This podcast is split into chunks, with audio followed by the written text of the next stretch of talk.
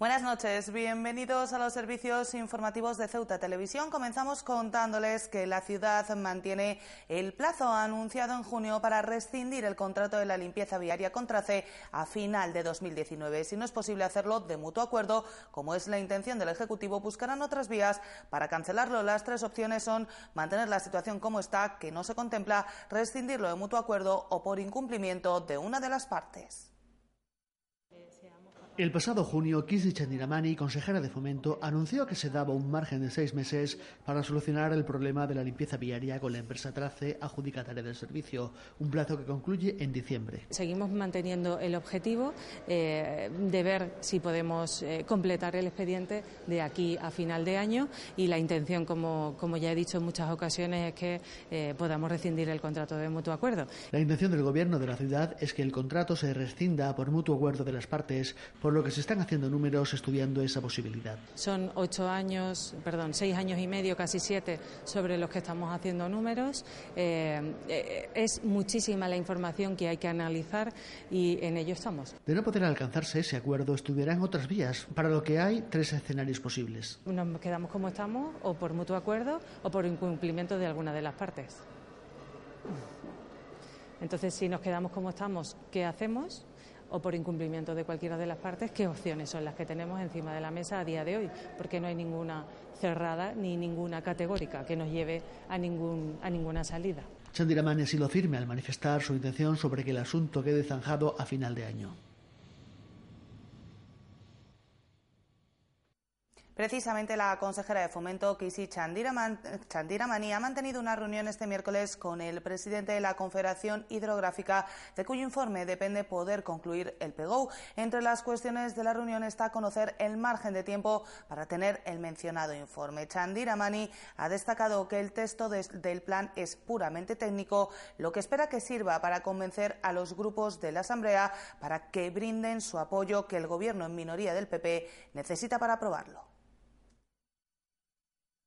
hace falta que Confederación Hidrográfica diga que el nuevo plan cumple con el plan de emergencia de inundaciones, valga eh, la redundancia. Eh, bueno, pues vamos cumpliendo hitos y parece que eh, vamos a pedirle al presidente de Confederación que por favor ponga este informe que nos hace falta entre las prioridades que, tenga el organismo que, que, dirige. Nos consta, porque ya hemos hablado con ellos varias veces, que es una prioridad, pero sí que, bueno, queríamos que nos dijera cuál es el plazo. Cambiamos de asunto porque la Audiencia Provincial ha estimado el recurso presentado por la acusación particular contra el que fuera consejero de Gobernación y portavoz del Gobierno de Ceuta, Jacob Achuel, por no inhabilitar a dos policías locales, pese a que el Supremo ordenase eso. Achuel se enfrentará a penas de prevaricación que en ningún caso derivarían en prisión, sino en inhabilitación para el ejercicio de cargo público. La audiencia provincial ha decidido estimar el recurso de la acusación particular y llevar a juicio al exconsejero de Gobernación, Jacob Achuel, acusado de un delito de prevaricación administrativa. Recordemos que el caso hace referencia a dos agentes de la policía local cuya inhabilitación por lesiones ordenó el Tribunal Supremo sin que se haya producido esta circunstancia. Pese a que en un primer momento se había dado carpetazo al asunto, tanto por la juez instructora como por la propia Fiscalía, la audiencia considera que Achuel tendrá que responder ante determinadas zonas oscuras en la tramitación del expediente. Estas así lo denominan fuentes jurídicas, se refieren a que la ciudad autónoma consultó a la audiencia si procedía a inhabilitar o no a estas personas. Lo que pide aclarar la acusación particular es si estas consultas se hicieron por desconocimiento o por mala fe por parte de la ciudad. En relación a Achuel, lo que se deberá aclarar es si esta persona era plenamente consciente de lo que estaba afirmando o por el contrario lo hacía de una manera mecánica. Achuel aclara las precisadas fuentes, no se enfrentará a penas privativas de libertad, sino a un delito de prevaricación que podría conllevar unas penas menores a los dos años de cárcel, además de la inhabilitación para cargo público. Por su parte, el denunciante Tarek Mishan ha manifestado la satisfacción de su familia al respecto, señalando que pedirán a la actual consejera Marisabel Deur la ejecución de la sentencia y ha acusado al presidente Vivas de incumplir tanto la legislación vigente como las sentencias del Supremo. Y estos dos policías, de recuerdo, a no lo sepa, están condenados e inhabilitados en firme. Siguen trabajando con el beneplácito del presidente de la ciudad, Juan Vivas, quien ni acata ni respeta las resoluciones de tribunales de justicia.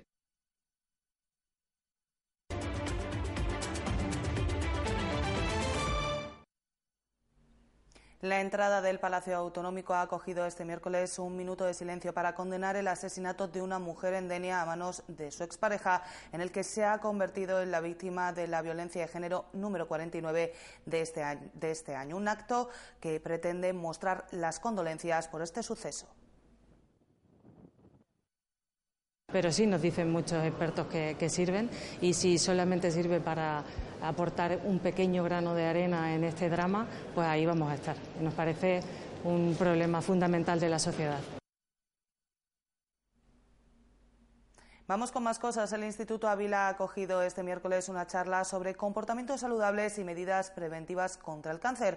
Una charla en la que los alumnos han podido participar de forma interactiva, respondiendo a preguntas y asentando conocimientos. El jefe del Servicio de Medicina Preventiva del INGESA, Julián Domínguez, encargado de impartir esta charla, ha subrayado además que los jóvenes siguen sin estar lo suficientemente concienciados sobre esta enfermedad. El Salón de Actos del Instituto Ávila ha acogido este miércoles una charla sobre comportamientos saludables y medidas preventivas contra el cáncer que ha estado impartida por el jefe del Servicio de Medicina Preventiva de Ingesa, Julián Domínguez. Bueno, pues vamos a hablar de, cáncer, pero en la visión eh, de factores de riesgo, por una parte, y también de la prevención en general. Entonces, eh, esa orientación se hace mm, eh, con la intención de educar sanitariamente, informar, de manera que, que bueno, podamos prevenir algunos cánceres o en, en, alguna ocasión diagnosticarlos más precozmente. Para ello, más allá del método habitual de la charla, se ha optado por un procedimiento interactivo mediante el que los alumnos han ido contestando de forma individual o en grupo a las preguntas que se planteaban por parte de los conferenciantes, de modo que esos conocimientos adquiridos se asentaran. Una vez que se ha dado la charla, pues la gente por grupos puede ir contestando. En este caso, eso sirve hasta 25 personas, por lo tanto, si son más, se haría por grupos y en esos grupos contestarían interactivamente eh, a, a, las preguntas que hacemos. Es una forma eh, de mantener la atención y de hacer, bueno, una pequeña competitividad, ¿no? En cuanto a qué se sabe y qué no se sabe. Eso, a su vez, puede también mejorar comportamientos saludables. La juventud es uno de los objetivos en los que se trabaja la prevención, ya que si bien es cierto que las tasas en el consumo de alcohol y tabaco se han reducido ligeramente, siguen sin estar lo suficientemente concienciados sobre los efectos que ciertos hábitos pueden tener sobre su salud o a las enfermedades a las que van ligados. Si hablamos del cáncer en, en particular, eh, se ha disminuido algunas tasas en cuanto eh, a tabaco y, y, también alcohol respecto al cáncer de hígado, pero muy poco, ¿no? Eh, quiero decir que no es suficiente. No están suficientemente concienciados.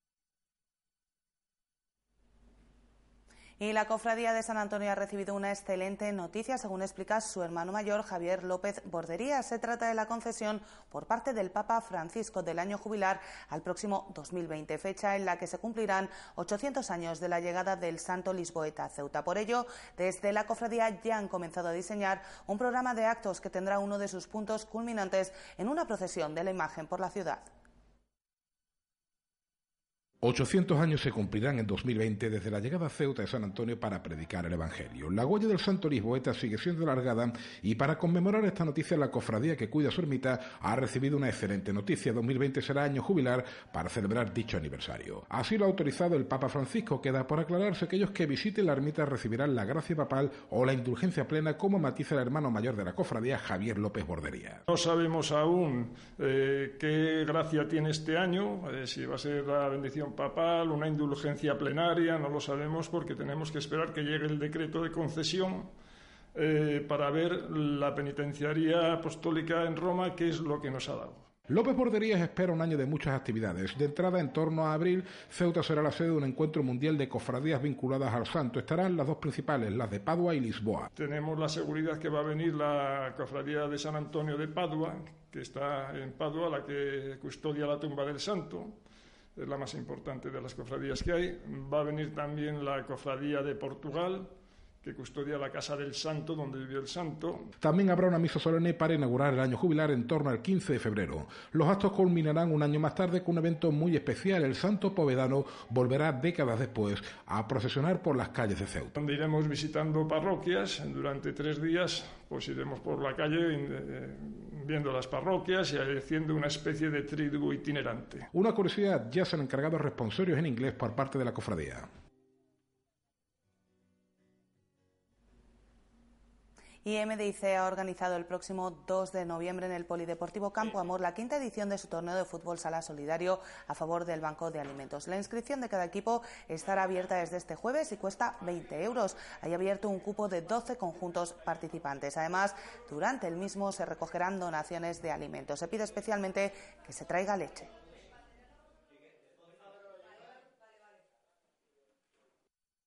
Del MDIC hacemos extensiva esta invitación para todos y todas las ceutíes que se animen, que se sumen a este acto solidario con el único y principal objetivo de, de aportar un granito de arena a esta recogida de alimentos.